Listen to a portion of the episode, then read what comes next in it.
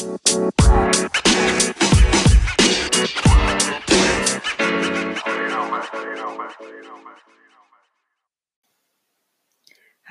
hello, and welcome to another episode of the Transformations with Jane podcast. I'm your host, Jane Nakata, a coach for women here in Northern Japan, and the creator of the Women in Japan Mastermind and the Jumpstart course.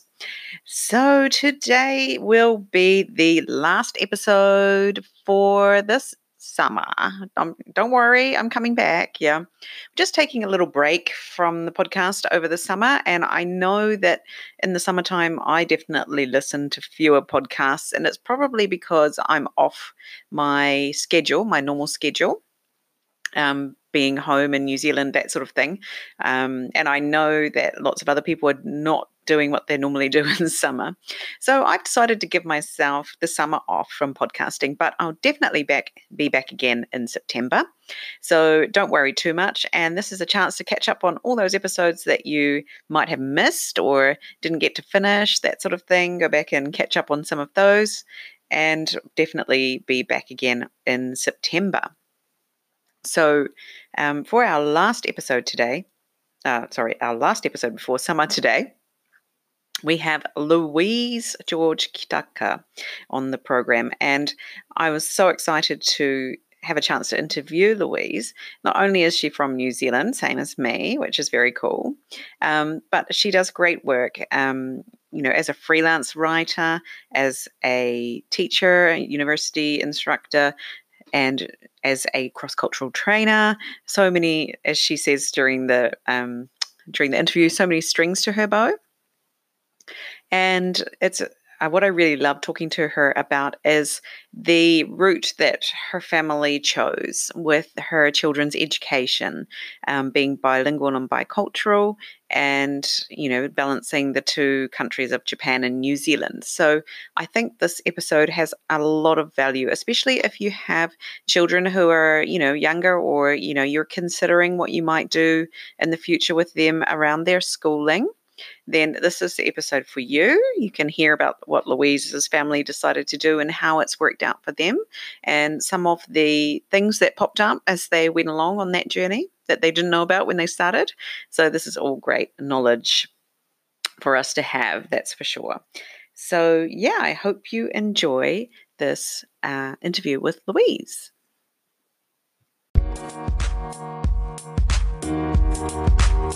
Hi,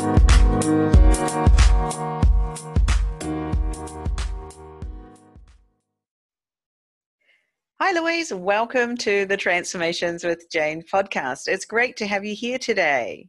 Hi, Jane. Great to be with you. Yeah, I'm so excited to have a fellow New Zealander on the podcast with me today. Representing the North Island. Yes, yeah, represent the, the, the big island, the, the proper island. The what? we won't get into that. We're all one. Yeah, Louise. So, for the people who um, don't know you, please just introduce yourself briefly and let them know a little bit about what you do. Sure. Well, um, as Jane said, I'm a fellow New Zealander with Jane. Um, I came to Japan when I was 20 and basically stayed. And I have uh, three kids, three cats, and one husband. Not necessarily in that order. Um, not three husbands, yes. no, not three, not three. No, one's enough. Um, I live in Tokyo, and I am a mainly a freelance writer, but um, like many of the people out there, I'm, I'm, doing several things. I'm also working a lot for the publishing industry. I started off in that, so I still do a lot with them, editing and writing. Um, I do a lot of media writing, business content, um, travel, that kind of thing. And I also teach part time at a university, at a women's university, um, in the cross cultural comparative side. And finally, I'm also a cross cultural trainer which essentially means I work in the relocation side. So it's with either families coming from overseas to Japan on transfers or with Japanese families going abroad. And I work with the parents and the kids. Um, so I do it, I do bilingual programs um, as, as required. So quite a lot of strings to my bow. And I used to say I'm a jack of all trades, but I know that that doesn't, that sounds a bit piecemeal. So I just like to say multidimensional. I think a man like would say that, right? I, women tend to say, oh, I do this and I do that but um, I think a man would say I'm multidimensional. I have many things, so Mm. let's go with There that. are a lot of things. That's Yeah. right. I love But, it. I mean, at, at heart, I'm a writer. I, I call myself a writer at heart. You're a writer. Yeah, that's Yeah. cool. So you said you came to Japan when you were 20. How did you come to was was uh, what what sort of you know, how did you get here? right. so- Oh, yeah, exactly. Um, well, I did Japanese at university. It was sort of just beginning to become a thing in New Zealand when I went through. Um, I got out of uni at 19, so it's quite early. Didn't really know what I wanted to do, but I had a made, I'd majored in Japanese, so obviously I wanted to keep it up. And if you don't use it, you lose it. And of course, this is back in the pre-internet days when it wasn't so easy just to, you know, Skype a friend or something and, and use your language skills that way. You really needed face-to-face contact and um, there wasn't a lot going on in New Zealand at the time. Um, I got a job at the airport in the duty free shop just to sort of keep it up while I looked for something um, better. And I ended up getting a job with a very small company that brought me to Japan to train. And you know, when you're when you're 20, coming overseas to train is a, is a like a dream come true. I'd actually been Yeah. here on a working holiday just for a few months when I was a student. So it was really helpful for my language skills, and it was really um, amazing to come at 18 and you know um, everyone's like petting me and it's like you know the I felt like the belle of the ball because everyone Yeah. was Yeah. nice to this young this young Kiwi um, with a bit of Japanese under her belt. I worked as a waitress in the in the Ginza actually, and I had a homestay with a family who knew my one of my um, lecturers back in uh, Japanese lecturers back in New Zealand. So that was a, like a nice introduction, but that wasn't real life because you know in Japan a student is kind of given a lot of leeway. You know, you're still not a member of society, but when you are working, you know, you're expected to buckle down. So I came across um, as a working person for a very small firm in a very um, Inaka area of uh, Hiroshima. It, it- I mean, it was a big town for a New Zealander, but most New Japanese would call it quite rural. And I just happened to meet my hubby um, at a Christmas party. And um, the thing that most people find a bit amazing is that we met at Christmas, and 10 days later, before New Year, we were engaged. So wow. very, a whirlwood romance, so to speak. Um yeah. I love it. That's so great. Yeah, and here we are. Um, how many years have we been married now? Um, probably give my age away with this, but we've been married uh, 28 years. So obviously it went all right. Yeah, like you know, Yeah. it just goes to show if it's meant to be, it's meant to be, kind of thing. right? If, if a friend, if my best friend had written to me and say, "I met this guy, um, knew him ten, overseas in a different culture. Um, he's he's actually 10 years older than me as well, and uh, 10 days after we first met, uh, he asked me to marry him, and I said yes.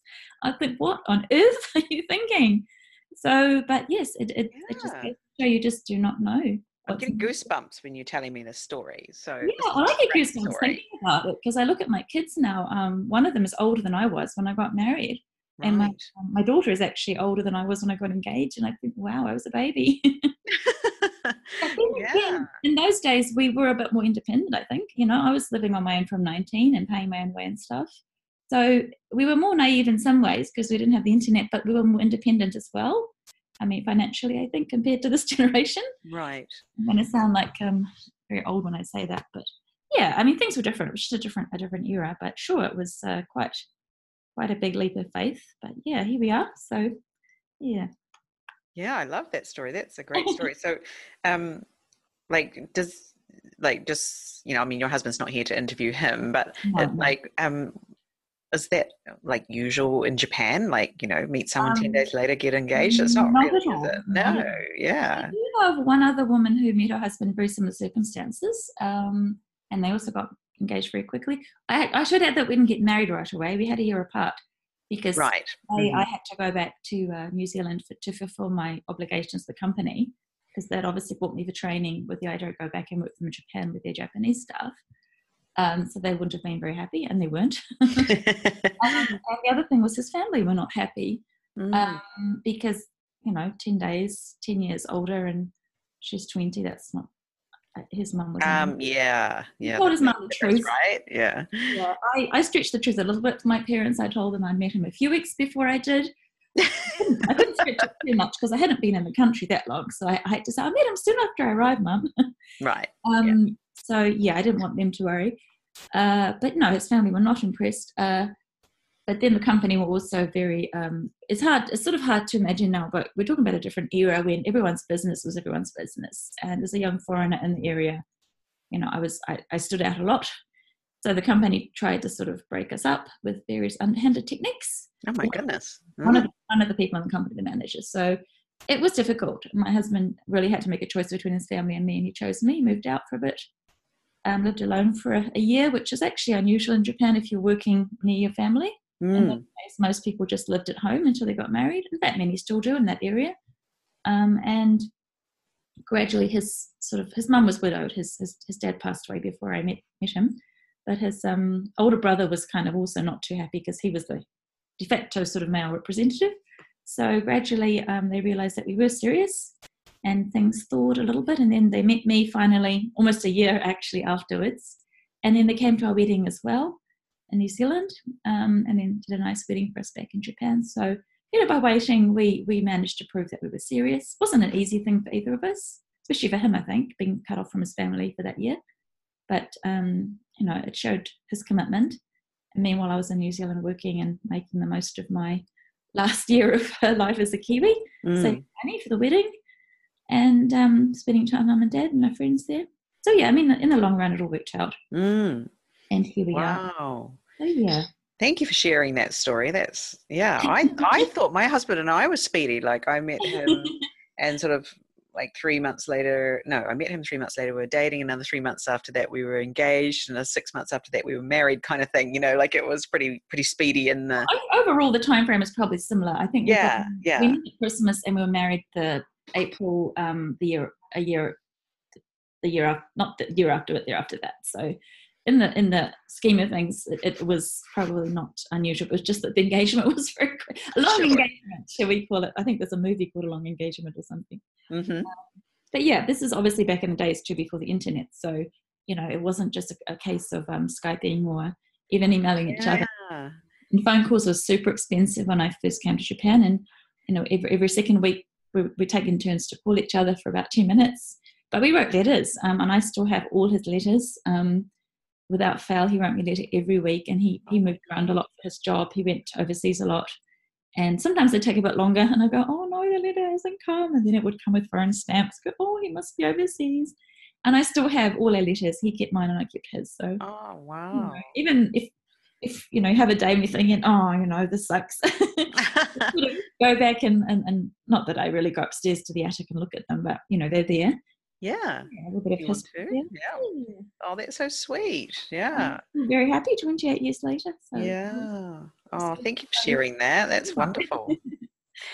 yeah. So you have three children, and yes. they're um, they're all sort of left the nest to, to, sort of, yeah. Um, yeah. They um, are the youngest is 18 still, so she's sort of semi, you know, perched on the edge of the nest, so to speak. What um, what is a bit different about our family is that we sent them all overseas for um, high school. It wasn't right. a conscious decision. I mean, when we when we set out, we didn't think that we'd do that. Um, I mean, nobody does, but um, it started with our son. We thought maybe he would um, benefit more from a New Zealand education. And when they were little, they always went to school in New Zealand every month during their summer vacation here. Mm. you know, as as Kiwis know and Aussies know, our winters and summers are reversed from Japan and the rest of the world. So um, the new Japanese summer vacation was New Zealand winter, and school was in session. So when I went back to stay with mum and dad and took them back for the big summer exodus, I'd always put them in the local school. Started with my son when he was five, and the girls just naturally followed, and it was really successful.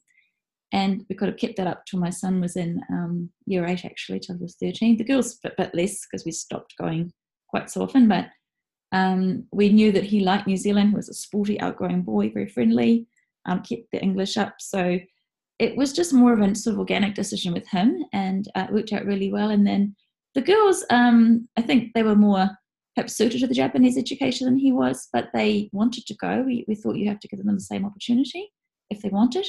Mm. So we sent them both on a trial basis, and both of them wanted to stay within a few weeks. Both of them said, "Look, I, I want to stay, mum." So um, we just ended up all three went. So one's still there in, in high school, and um, her big sister is um, at university. She's doing a medical degree. And then our big boy um, is graduated from university and out the other end and working. So yeah, one is finally paying his own way. But we still have two sort of in the semi in the nest. In fact, one's coming back uh, in two weeks for her winter holidays. That's right. It.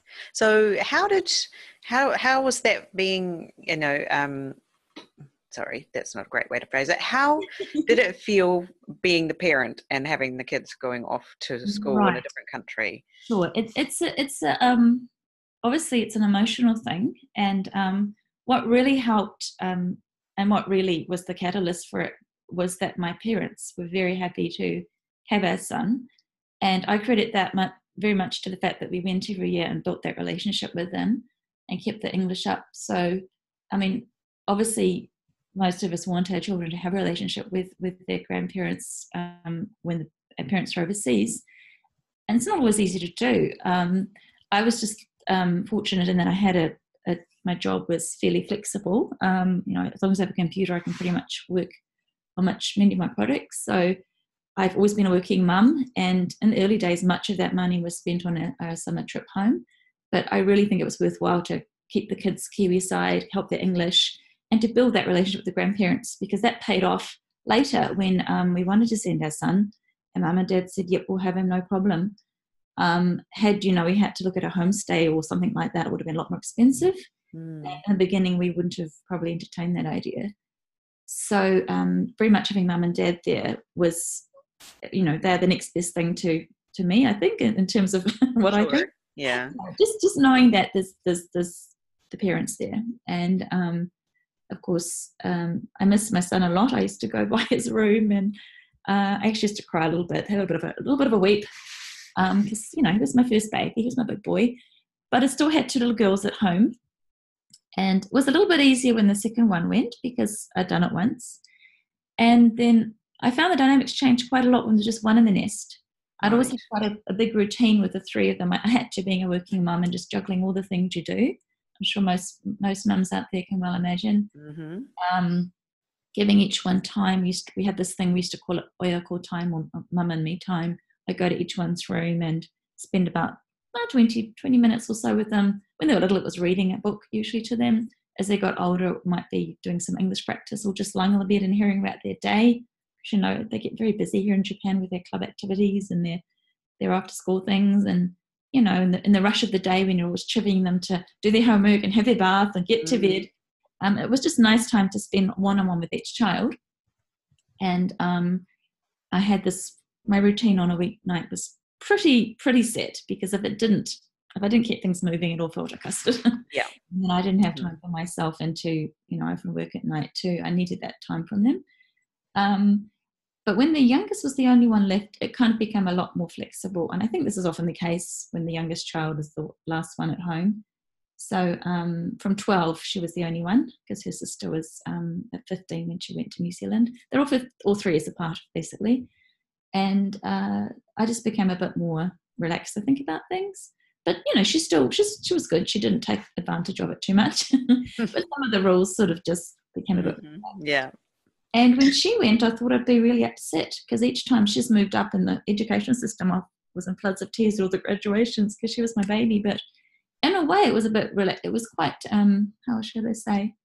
I wouldn't say, no, not glad to get rid of them, that sounds wrong, but sort of excited as well that there was more time for me. Right, and, um, yeah. I also thought that I'd have all this extra free time, but actually work kind of just, other things just naturally, it seems every time I'm at one stage in my life where I have a bit more time, coming up because one thing ends, something else just comes along and and naturally you move on. So it was just kind of an organic thing, really. And we have Skype, and um, knowing that the kids have got, um, you know, their siblings there. My middle one overlapped with both her brother and her sister, and she's still there in uni, um, and she sees her sister quite a lot. So it's nice that they have that relationship. And um, as I said, I mean, they do come back. We go I go over more often now than I used to because it's just me going. I'm not having to take a whole bunch of them over. Sure, yeah. So, right. Uh, we were there at Golden Week to see them all, and um, my son and his girlfriend came too. So we all gathered at mum and dad's. We had Christmas together. So yeah, I mean, it's just as I've got older, it's just become a bit more flexible in some ways. But um, yeah, I kind of do. I do think the one thing I did miss out was those late teen years. Cause When you're not there, you do um, obviously miss out on some things. But the rewards and the things they've gained have also been really amazing. So we don't regret it. Mm. it's not been an easy thing. Um, sure. I think, sorry, you, you wouldn't take it on. I think if we'd known at the beginning how much it was going to cost, we probably wouldn't have done it with all of them. But at the time, you just don't know. And I do thoroughly believe that what you do with one, you should offer the others the chance to. You, right. mean, you may not yeah. want to follow the same path because different kids have different, obviously, ideas and, and needs. But it is nice they all did the same path because they have a shared experience. Um, they've all pretty much gone through Japanese hoikuen, you know, Japanese shogaku, Japanese chugaku, so daycare, elementary school, middle school, and now they've all gone to the same high school in New Zealand. Unis, they've gone, my son and my oldest girl have gone to different universities, but basically the sort of transition through through life from child to teenager to adult has been similar. So right. I think that shared experience, which I think will always be um, a bonding thing for them if that makes sense. yeah. yeah. And what were some of the things that popped up, you know, with the kids being over in New Zealand that you didn't expect? Right. That's a good question. Um, obviously, there's always things that you think you've planned for. Um, a big one was I thought in the beginning, especially when my son went, um, that coming home once a year would be enough. Right. Of course, it wasn't. It wasn't for either of us. Um, and you know, nice as it is for my grandparents, for my parents to have him, and, and, and you know, he got on fine with them um, also they needed a break from him. So um, we brought him home twice a year uh, for Christmas, New Year, and then um, for his winter break, which is roughly July. Um, and one problem with that was it didn't align with my girls' holidays because right. on the Japanese mm. system. He was usually just sort of about finishing his winter break when they were going on their summer break. So um, we'd always traveled a lot as a family. That was one thing that I really was enjoyed and, and try to push because it, it gives you that time away from the pressures of you know the everyday yes my work and and you know dinner and cleaning up and yelling yeah. at the home and all that stuff yeah it's a really wonderful time to connect and spend quality time so I kind of missed that a bit. Um, but what I did was I started taking him on little trips. Like she took him on one overseas trip, which his sisters didn't go on to see people he'd known um, when he was little um, overseas. So that was, you know, a bit different. Um, so there's a little bit of a um, some of the things that we used to do as a whole family we couldn't do anymore because of the, the, fact that they weren't all um, in the same education system mm. well. Um, but money, of course, is always a big one. It always it's always going to cost more than you think. Right. My parents were very good. They didn't charge us any more than they really needed for you know. I didn't want them to have to scrimp and save at their age, so they they didn't really make much on it. But um, things like school balls, which will be the equivalent of the prom, the American prom, where they dress up, you know, have a nice yeah. uh, ball dress and everything. For a boy, it's just a tuxedo and maybe a corsage for his date. But oh my goodness, for a girl, um, this my youngest had her latest ball just a few weeks ago, a limo, um, you know, hair done, um, nails done, shoes. Big sister shoes didn't cut it. um, she was invited to a couple of extra balls as well at other schools. Um, right. Friends or friends kind of things, friends, cousins, and that. And you can't wear the same ball dress to three different balls, mum. So she had to go rent an extra one. And I was a bit, wow, you know, even compared to her sister, I think things have changed a bit. Just seems like they get more and more sophisticated. And I've right. seen with my friends over there too, they've said the same thing. I think Australia and England as well, they're, they're beginning to have more, you know, dressing up. Um, I suppose the American prom is, is always the one we think of, but we do have that in New Zealand too. Um, just uh, car as well, because they can get their license. They can start getting their license when they're um, 16 now, I think, isn't it? Mm. 15 when we were kids, a little bit early. yeah. Um, as a parent, at, at, the time I thought it wasn't, but as a parent, I think mm. it was early but they can start to get their license when they're 16. And of course, um, New Zealand is not like Japan with trains all over the place. My my parents live in quite a rural area, and the school is in a rural area too. So they wanted cars. a lot of their friends were using mum and dad's car or second cars. So we got a car for our son, um, and then he and his sister shared it. Then um, the older sister and the younger sister started to share one, and then the older sister went to university and the little sister had the car at her dormitory. She's boarding at the school this year because mum and dad are getting a bit old to have another teenager. and uh, she got used to that. But then Big Sister is now on hospital rotations, so she's based at the hospital and she's traveling back and forth in a, a fairly um, remote area in many cases, and she needed the car. So little sister was not happy to not have a car this year in her senior year, so she uh, bought a car with some of her savings. Um, so that would probably not happen to a high schooler in, in New Zealand. In Japan. No, it's different, it's isn't it? Yeah. I mean, all, all these are things that we didn't really um, sort of, you just don't think about it, you know. But I would tell you that a lovely thing that happened was that they've got closer to their grandparents. And um, my dad's not too well. He has he has terminal cancer, and he's actually gone past what we what we were told. So he's kind of in a holding pattern right now, mm. and I'm hmm. grateful for that. But um, he is slowly getting weaker, and you know my mum and he are not as young as they were, but they have my two daughters close by, and the girls can support them. My older girl has taken dad to the hospital a few times when mum couldn't or didn't want to go and has, you know, popped in and see him and just sort of supporting them in a way that um, they wouldn't have been able to do had they had they been here. Mm. And I also feel I should be there and doing more, which is a bit difficult. Um, so it's lovely that the kids are there. Yeah, beginning to, in some small way, repay a little bit of the care and love they got. And um, also, my dad, I think it gave him a new lease on life having the kids there because uh, he had just retired actually when my son went.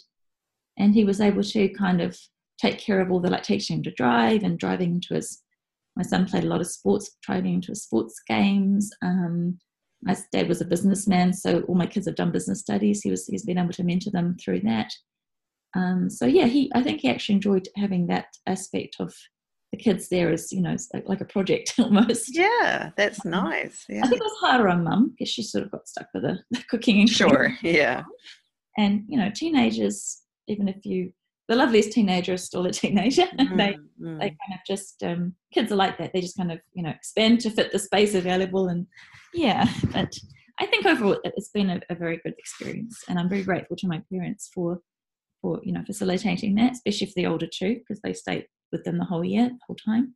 Our youngest has been a bit different because she has been in homestays and boarding. Um, but she does go back to, to Nan and Grandpa's probably once a month for like a weekend break. Um, so yeah, it's all it's all just taking it one day at a time, really. Mm. Yeah, that's that's super interesting for me to hear about that from your perspective. Obviously, my children are four and eight, so right. a little, um, a little wee way off, but for yeah. us. But you know, it's kind of similar in that if we did something if we were to do what you know the go down the same path you have it would right. be fairly similar and so i'm glad to know that you know the effort we're putting in now to go home every year or every exactly. six months even and stay with my mother for longer periods you know that could really pay off later i really think it does yeah. i think it gives mm. you um, it builds it's building those bonds and i mean that's not to say that my parents wouldn't have had my kids even if they didn't know them so well but i just think there would have been probably more hesitation and on both sides. I mean, you know, to go over and stay, to give up your your, your friends and, and school in New Zealand and, and Japan, and then go stay in New Zealand with grandparents you didn't know that well would be um, a bit intimidating for the kids as, as much as the grandparents. Yeah, yeah, exactly. Um, but I think um, just sort of to link, link, back to what you said, I think a lot of um, parents like us, um, perhaps especially women maybe, who are raising bicultural kids here, um, you know, the Japanese system serves them well in many ways. I think the elementary schools are very, um, you know, they have a broad-based education. They have a lot of um, nice, they have cooking, they have science, they have physical activity, they have a lot of really nice opportunities. But as they sort of start getting up in the school system, you know, alarm bells do start to ring. I think with the whole rote learning and the passive learning environment, that is changing, and I will I will say that. And of course, there are different kinds of schools, especially if you go private but the standard sort of education in Japan is still preparation for exams and it's rather passive. And, you know, school begins to take precedence in their lives from junior high with the club activities, all that kind of thing. And, you know, you don't really see a teenager very much once they get into junior high school. Mm. So, um, also, that I think it can often narrow their, um, pretty much narrow a little bit what they end up doing because um, they don't really um, start to specialize in things until they get to high school and then suddenly they have to choose between science and kind of humanities in their second year of high school um, whereas in New Zealand, I just think it's been more flexible for them. Um, for example, my middle one, she's at medical school, which wouldn't have ever have happened in a million years in Japan because they were in a junior high school with a um, strong English program. It was a private school, and um, we chose it for the English and for the fact that they had a lot of bicultural children like mine, and also a lot of returnees. So it was quite a, a multicultural, diverse group. Um, very nice school. The kids had a lot of friends. All three went to the same one. All three were very happy. But I could see the narrowing down as they got up to the high school and looking at the types of universities that the um, the seniors went to and that, my older two that their friends have gone to they're very much um, arts liberal arts sort of um, humanities social science based. Um, basically i was told by another mum if you really want your kid to go the science route you would um, have them go to a different high school. So you've only just got into the school passed the exam to get in and then you're looking at doing the whole exam process to go to high school. And you know, kids at junior high they often don't know what they want to do. Oh God, yeah, yeah, exactly. I, it's kind of a moment that stands out um, as that's not the moment that we decided to send our son to New Zealand, but I think it was the moment when I realized that maybe his future wasn't in Japan. He was still only 13. He was in year, uh, at, uh, the equivalent of year eight, so grade, uh, seventh, eighth grade, so second year of junior high.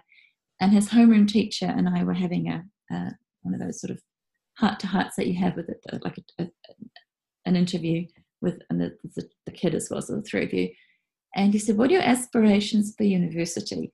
This is a 13 year old eighth grader mm. who doesn't know what his aspirations are for the weekend. He lives for the moment. at that age, especially boys, I think. Mm-hmm. I have no idea. I said I want to play professional American football or something like that.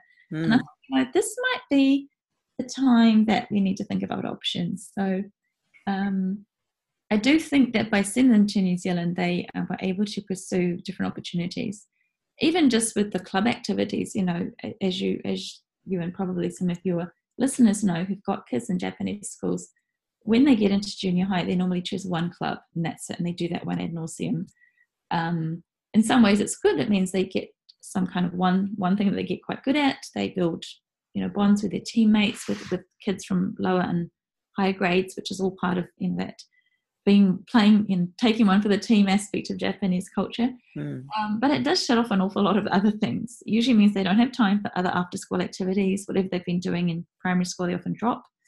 And they do it ad nauseum, and then suddenly they get to high school exam time and they drop everything. so yeah. they stop an active lifestyle for just sitting in front of their their desk and uh, maybe going to cram school.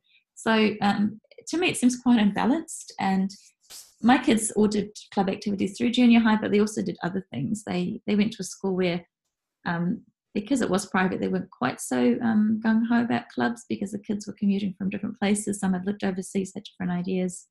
My son was doing um, one sport at school. He was doing American football outside the school. He was on NHK TV shows. He was an active Boy Scout keeping up his English to the American Boy Scouts. Mm. And no wonder he didn't study. right. Um, that was a bit unusual though. My girls did choir, which was very um, choir and handbells actually, which was rather a nice club because I got to see all their performances. It was like two and one, and um, each one had something that they did after school as well. But rather unusual. I think most most of their their peers in Japan probably just do one thing.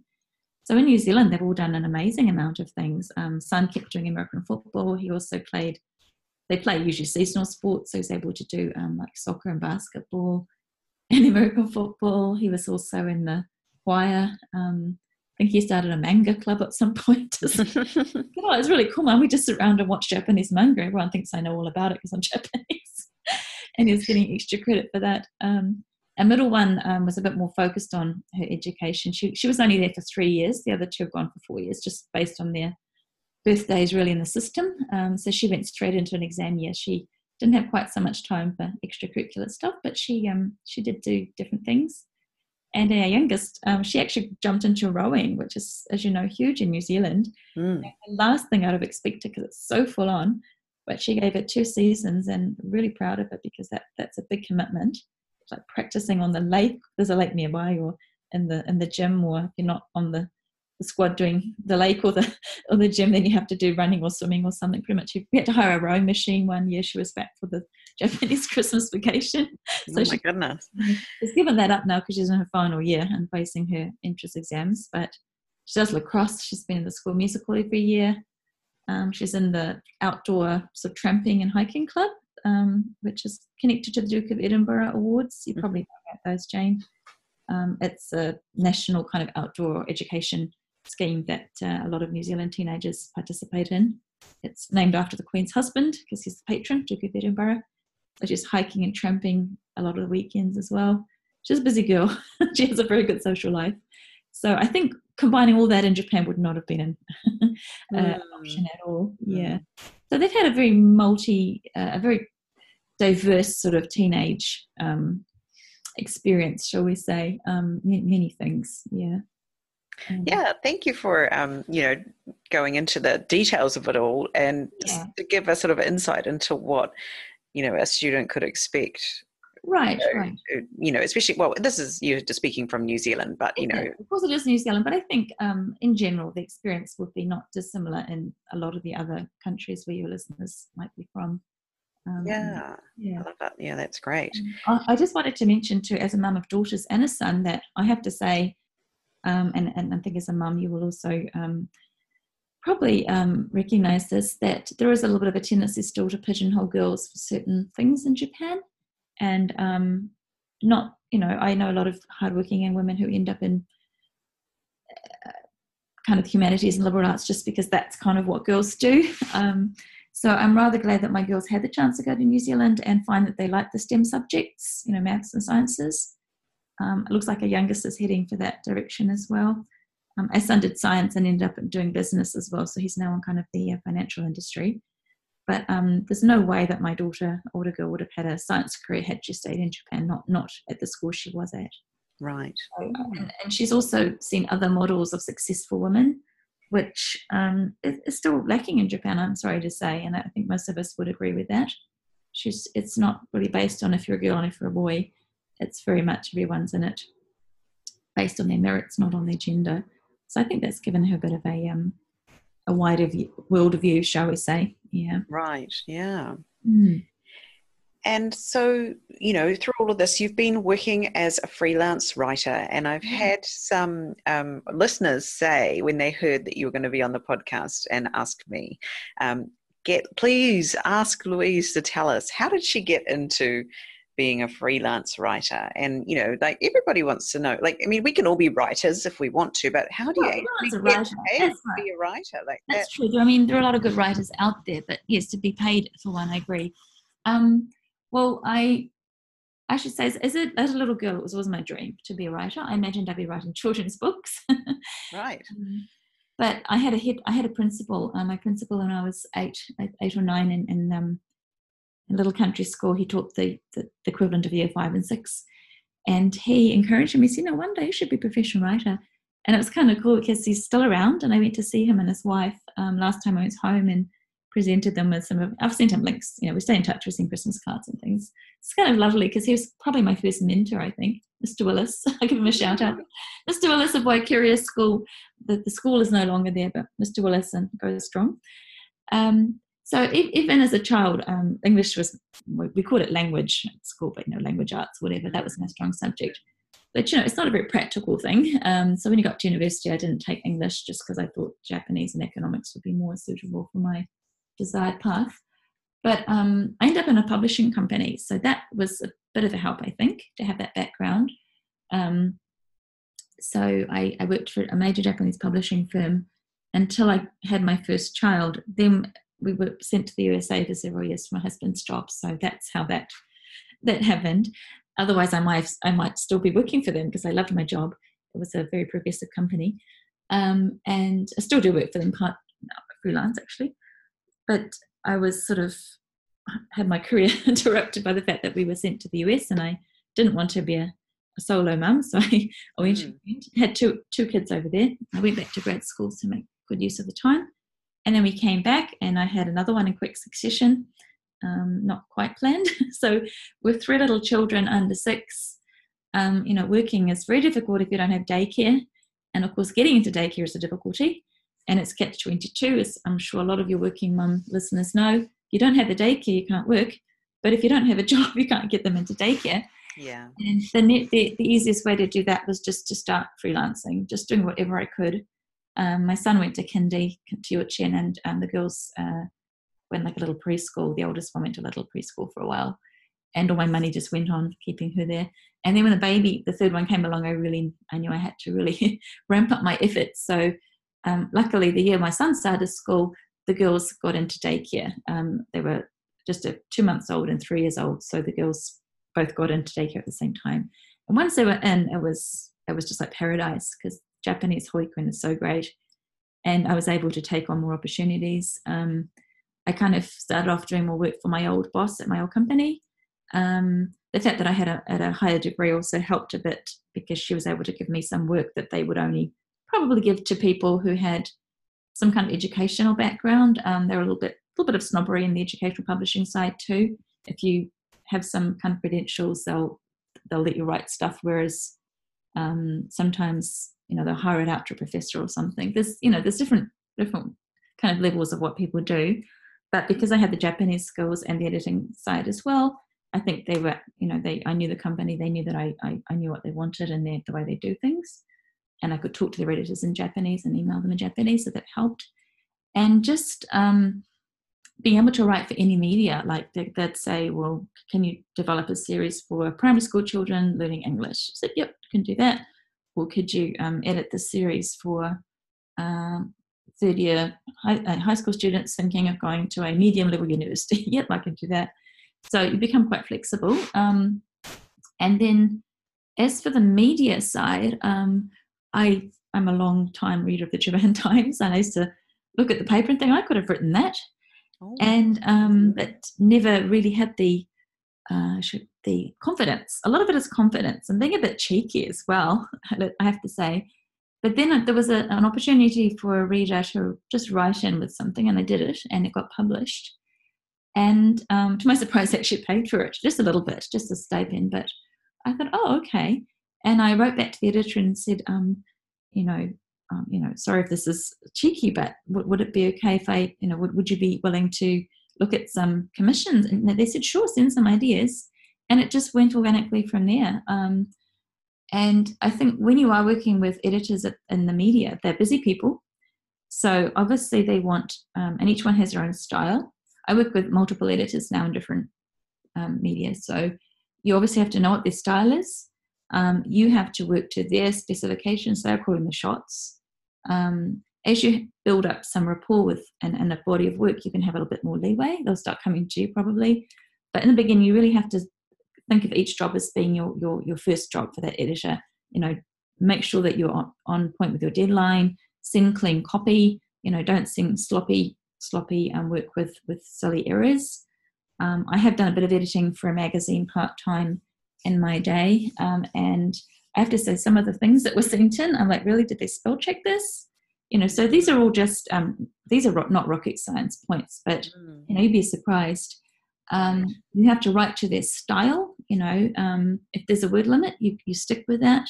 You can't. I mean, no editor wants to go through and have to cut half the copy because it's over over the limit. So, I mean, all these things are uh, separate to the actual writing, but they're all very important. But I really think um, just taking that first step and contacting a, a, publication, they can only say no, and also have to have a little bit of a thick skin because now and then they, you know, you, you might get rejected. Um, haven't had too much of that actually. I've been quite lucky because in the beginning I was a bit uh, fragile, um, but you know I've written to a few things places that uh, never wrote back to me. Um, but at this point, I have several kinds of media that I work with, and I love what I do. And um, it's always a thrill to have something published, whether yes, it's yes. on. And I, you know, I think that thrill never goes, and I've never lost, which I think to me shows that I'm in the right, um, the right field for myself. Um, I do get a, it, it sounds big-headed, but I get a big buzz out of seeing something that I've written online or in, in the whatever media it is. These days, it's often both um, print and, and, and online for some of the publications and you know just reading and think yeah i did a good job on that now and then some, oh no there was a typo no one caught that you know mm-hmm. that happens um, but uh, I love telling stories. I love um, when I interview people. I love it when someone will write back and say, "Thank you. You really got what I wanted to say, and thank you so much." And that's always a big thrill. Also, being able to share some particular issue that I'm quite passionate about. I'm very interested, in, obviously, in education and bicultural child raising, women's issues, very much as a woman based in Japan, animals, big animal lover. So I've, I've taken a few um, quite um, disturbing sort of cases about animal abuse on and written about them, um, which wasn't an easy thing to do. But if I could bring something to the public's awareness, then I'm happy to do so. Um, so you know, there's very various kinds of media and various kinds of writing, but being adaptable and and just um, looking out for opportunities is also very important. I think. Um, also, having an online presence and a body of work that you can send to people as an example is very helpful. Um, there are a lot of places out there which won't pay, but will will um, take um, first-time writers. And if you can get something on the site, then you've got some links you can send to an editor to say that, yeah, hey, look, this is what I've done. This is an example of, of what I how I work. Um, there's quite a lot involved really, and um, it's not probably as easy as some people think.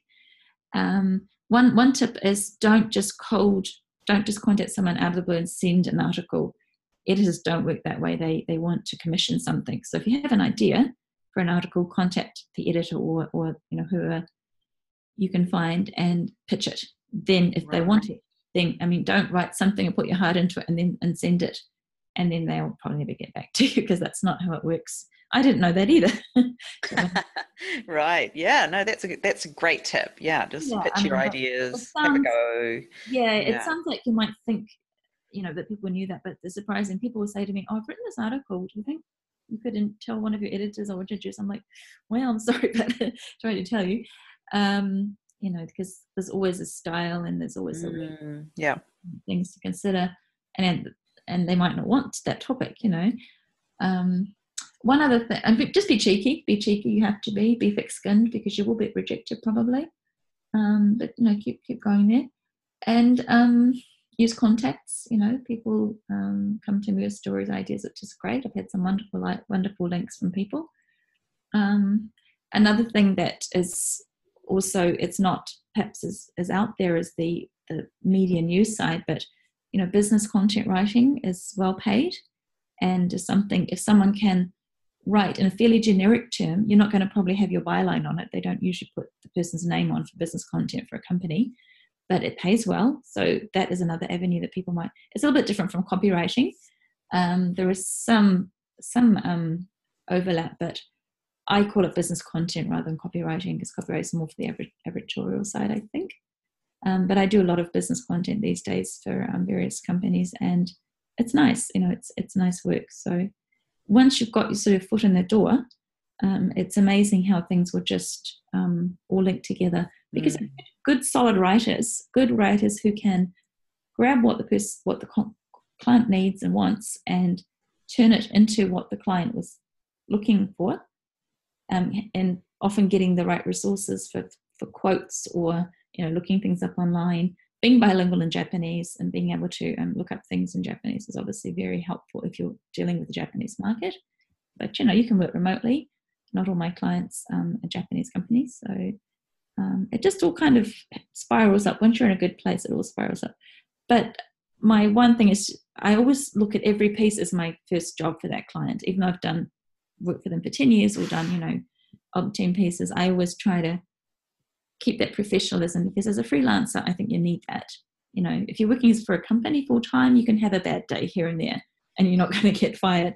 But when you're freelance, you're very much your own boss. And yeah, you know, if, if well, piss off an editor or just, you know, send something in late and then it reflects on them, they have a bad time from their boss over it. You know, chances are they'll think again before hiring you or, or sending and if they like what you do and are professional, they're very likely to come back. I've had yeah. people back years after the fact. I mean, sometimes one project will end, um, especially in the educational publishing side, and then years later something else will come up that they think um, that they remember me and they'll come back to me. So you just never know. Yeah, um, exactly. But if you leave it in a good place, yeah, exactly, likely exactly. to come back to you if there's an um, opportunity. it is unpredictable, though. I mean, sometimes um, I don't have too many goals anymore, but um, sometimes just too much comes at once and you obviously have to be very you have to delegate you have to be very um, you know aware of your schedules now and then if something's just not going to work i'll say look i'd love to do it but do you mind if we set it back a couple of days and usually people are flexible with that they'll often tell you a deadline a bit earlier than they really need it And if they know that you've performed well before and get it on time and, and promise, keep stick to promises, they say, okay, yeah, that, that, two days later, Louise, that's fine, no worries. So yeah, it's, it's also a trust relationship, I think, too. Yeah. Mm-hmm. There's quite a lot more involved than just writing. just just being a good writer. Yeah, it's not just writing, is it? It's all. But yeah, but it's, it's fun. It's fun. It's flexible. I can take my computer and, and go into Starbucks and do everything. Um, I meet some more and more meeting some really interesting people, going out and you know getting invited to events and networking. And now that the children are, are no longer at my beck, I'm no longer at their beck and call. It's become um, you know very um, I can I'm very free. Yeah. Yeah. And so just yeah just before we um, sign off because we need to be um, aware of the time i know you yeah, have to get yeah. going. Yeah just before we um, get going i'd love you to tell us a little bit about this book that you've got coming right. Oh thank you for asking actually. Yeah i almost forgot um, yeah i aside from the the educational and media and all that stuff i do um, a bit of um, now and then i have an opportunity to do some actual books and this is a project that came up with a fellow um, foreign wife who's got children in the Japanese system. She's a, a full-time um, professor, but she also also writes.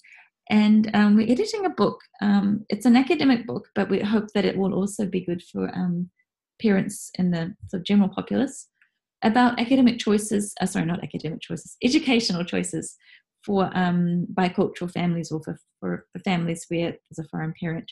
So whether there's one foreign parent or two foreign parents raising children in Japan. And we've got an amazing group of um, people who contributed.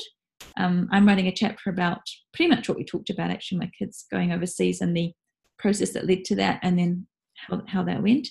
And um, my co author, uh, sorry, co editor, I should say, um, her name is Melodie Cook. She's writing about the um, um, fostering and adoption issues, which is something she's very knowledgeable about. We've got a solo dad. We've got um, a couple who've written. We've got um, parents who've written about their children with um, learning challenges. We've got people who've dealt with specific aspects of the um, foreign parent uh, experience, identity, homework, all kinds of things. And it's a, we think it's going to be really exciting. And it should be coming out, we're hoping um, this summer. It's probably going to be ebook to start with, and then we'll, we'll, we'll see how it goes from there. And it's going to be coming out with um, just make sure I get the publishing name right here.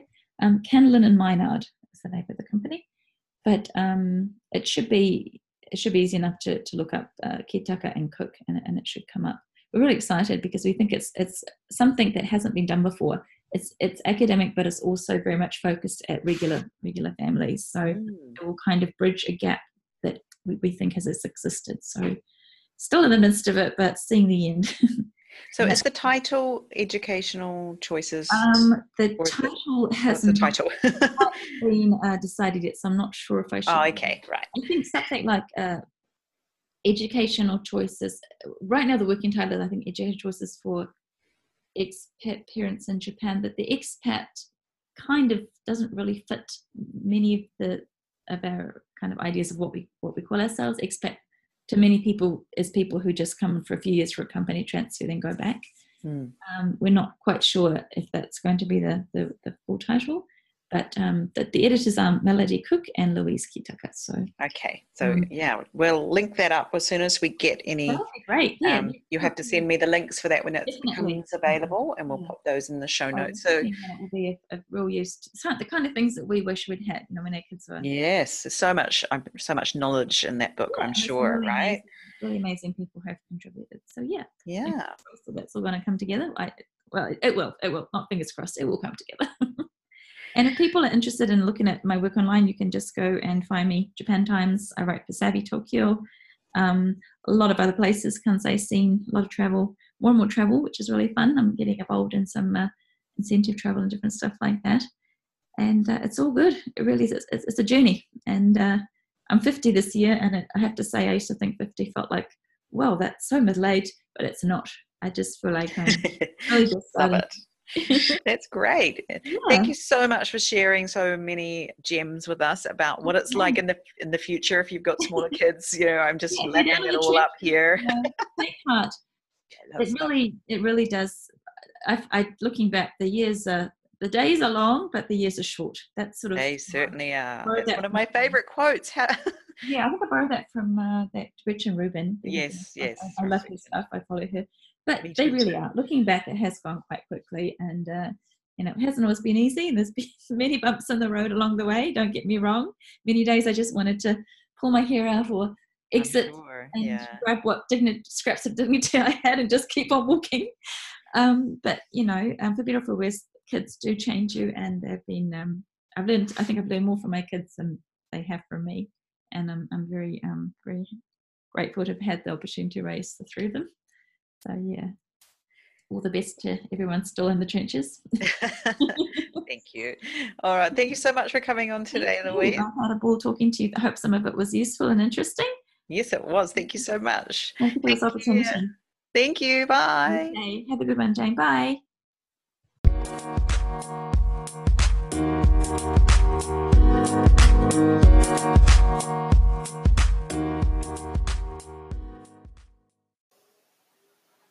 So I hope you enjoyed that interview with Louise and that there was some little tidbits there that were of use to you, perhaps um, about, you know, sending your kids overseas potentially in the future or you know about getting back into the workforce or becoming a writer. And i know i had one or two people asking me um, to ask louise about that. So you know who you are. I hope that helps you to get out there and just give it a go and pitch some ideas to editors. That's what she said is the thing to do rather than to go and write an article and then hope that someone will accept it. So that's really great um, great uh, advice there from someone who's already working as a freelance writer. And it was interesting to hear about the differences between, you know, perhaps you could be a business writer versus um, writing for the media or something. And those jobs tend to be very well paid as well. So that's really interesting to know. And, you know, it's great to have you know work that's flexible especially if you are you know like um you like myself especially living between sort of two countries or balancing two countries and visits home with your family and things it's great to have work that is flexible like for example freelance writing or something that you can do that gives you a real kick and is also something you can do anywhere in the world that's just sort of a dream job, isn't it? Really, I love that. So, thank you so much to Louise for sharing all of that today and wasn't it amazing about that her story about well not her story but yeah about meeting her husband and 10 days later they were engaged and they're still happily married 28 years later. That's so romantic so fabulous. I love it.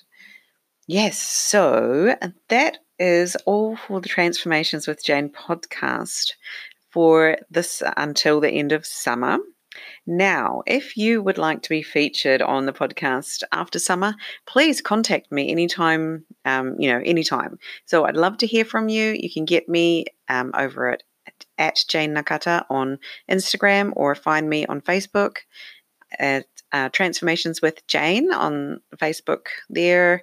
Um, it's easy enough to find, I'm sure let me know that just just put your hand up you know we've had all kinds of people from all all walks of life come on the podcast so don't knock yourself out of the running um, even you know even if you have this tiny little voice saying oh i'd like I quite like to do that too then you should definitely send me an email because the chances are if you're listening to this podcast then potentially you would be a great person to be interviewed on the podcast. I love featuring especially women who are living in japan and doing you know doing things their way in their part of japan and uh, you know putting you know really highlighting how we can have a life that we want you know, even in Japan, wherever you are in the world, and it's it's up to you. It's only up to you to to to, to make it happen. So if that's you, definitely reach out to me. I'd love to hear from you.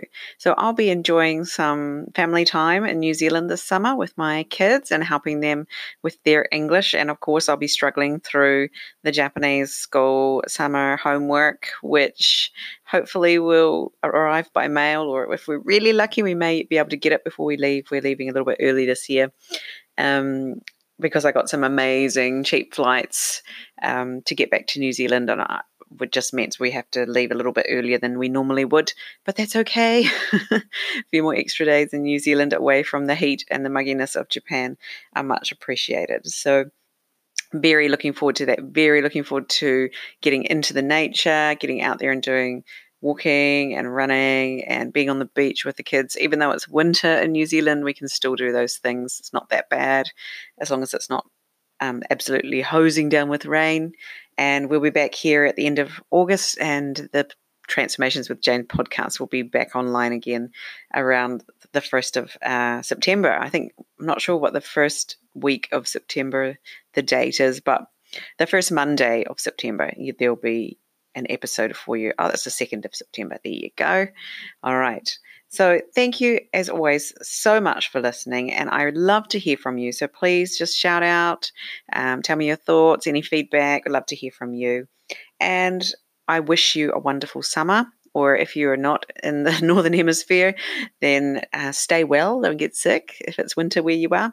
I wish you a wonderful summer vacation for those of you who are heading home, or if you're staying please come to Fukushima, especially to Iwaki City. It's lovely here during summer, even though I'm running away from summer. Um, I'm sure it's the weather will be fabulous compared to Tokyo, for example. All right. Thank you so much for listening, and I'll see you in September. Bye bye.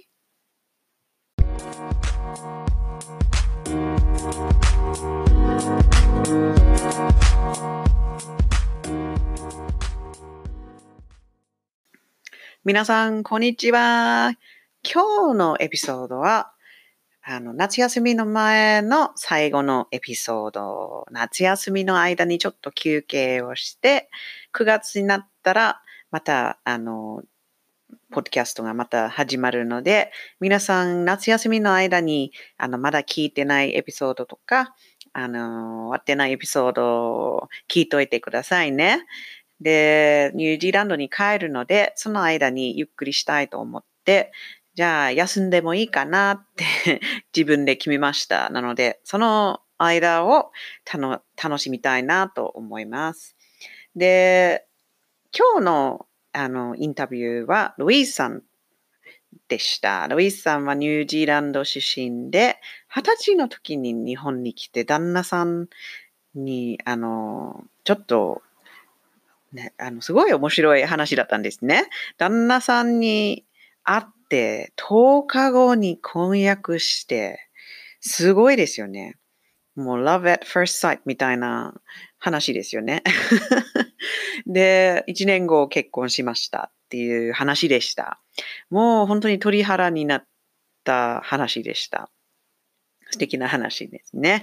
で、28年間、あの、幸せな結婚生活を送ってる夫婦です。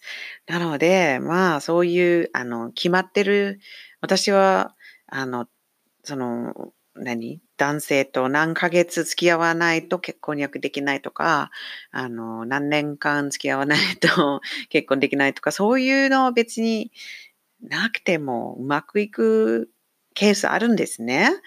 で、うちらの場合も、まあまあ、まあ日本では早いかどうかわかんないんですけど、ニュージーランド人にとってはすごく、すごく早いですよ。あの、知り合って3ヶ月後付き合って、その3ヶ月後、あの、婚約して、その6ヶ月後結婚したっていう、あの、タイミングで、ニュージーランド人にとってはすごく早いですね。あの、だいたい婚約して1年間ぐらいは、あの、結婚式の準備とかやるんですよ。でも2年間ぐらい付き合って婚約して1年間ぐらい婚約して結婚するっていうのは一般みたいな感じですけど、うちらは早まあまあ早くて、でもまあ15年幸せなので別に早い方がダメっていうのはないと思いますね。もし本当にあのちょうどいい人だったんですね。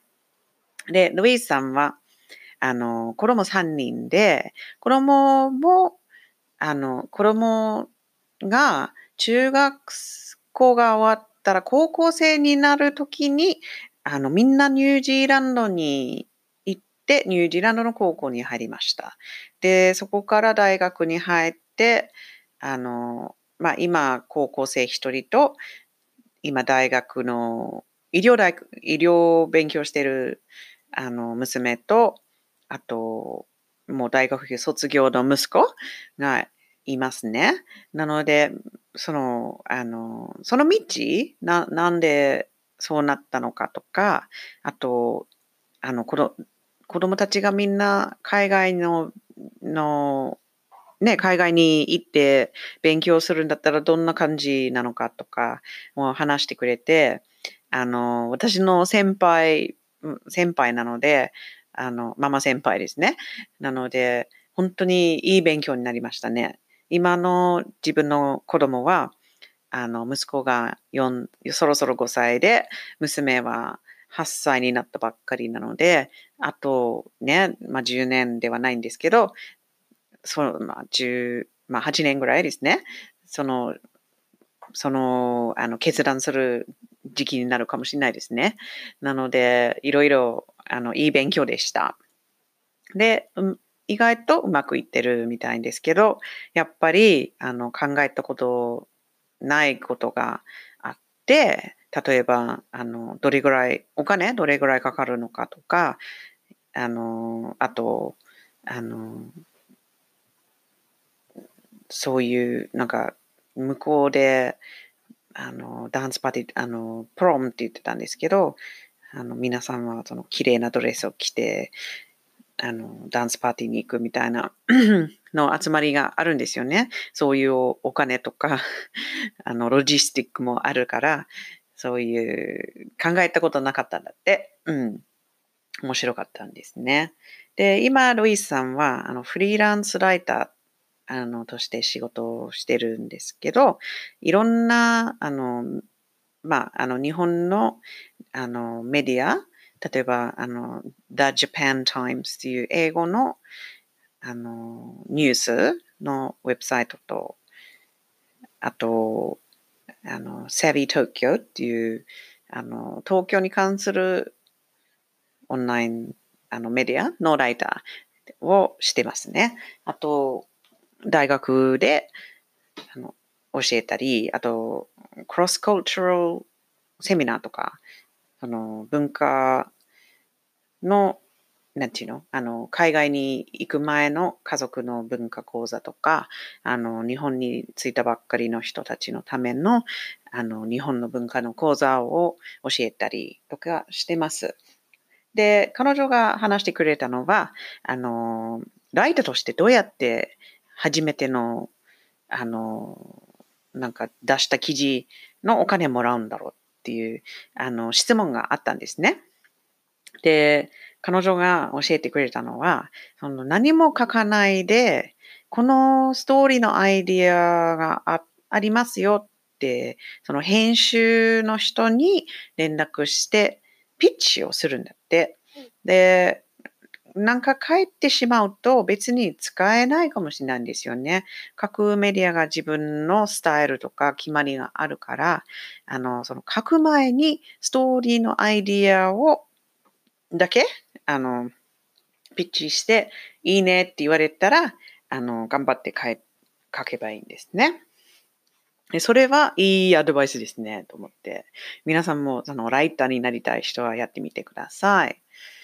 じゃあ、あの、日本人の皆さんの、あの、コミュニあのスパークルコミュニコミュニティのお知らせがありますで。スパークルコミュニティって何ですかと思っている方がいると思いますね。で、スパークルは輝くっていう意味で、あの、ジェーンの今年のテーマは輝くっていう、どうやってもっと輝くのかとか、あの、いろんなのことを挑戦して、もっと年末までに、あの、1月よりもっと輝いてるっていう目標があるんですね。で、皆さんも連れて行きたいなと思って、このオンラインコミュニティを始めました。で、あの、今月、今、7月で聞いてるんだったら、7月1日に始まったばっかりなので、今入ったら、あの、遅れてないので、ぜひ入ってみてください。あの、この、あの、小ノーツに、その説明のあの、ウェブページがあるので、ぜひ、あの、見てみてください。あの、毎月3000円っていう、あの、金額で、あの、そのジェーンのコーチングとジェーンのトレーニングビデオが届いたり、あとみんなで、そうみんなで集ま、あの、オンラインで集まってお話しするとか、あと、その、あの、その元気な人たちの、あの、女性のネットワークに入って、あの、少しずつ、あの、自分を磨くっていう、あの、コミュニティなので、あの、時間がないと思っている方でも、あの、本当に、まあ、毎日じゃないんですけど、あの、本当に時間が短くでできることなので、自分はもっと幸せになりたいなと思ってたら、これはいいプライオリティになると思いますね。なので、ぜひ、あの、そのウェブページはとりあえず見てみてください。で、7月のテーマは、あの、体を大事にするっていうテーマなので、あの、いい生活習慣をどういうふうに作るのか、ちょっと勉強して、みんなと一緒にやってみる。いいモチベーションは自然にモチベーションになると思うので、別に、あの、頑張ってやらなくてもいい。あの、そう、がんなんかそういう頑張らなきゃっていうのはすぐ、あの、終わってしまうので、これは、あの、長持ちモチベーションになるんですね。なのでぜひ、あの、皆さん参加してみてください。So, have a good summer vacation and talk to you in September. Okay, bye bye.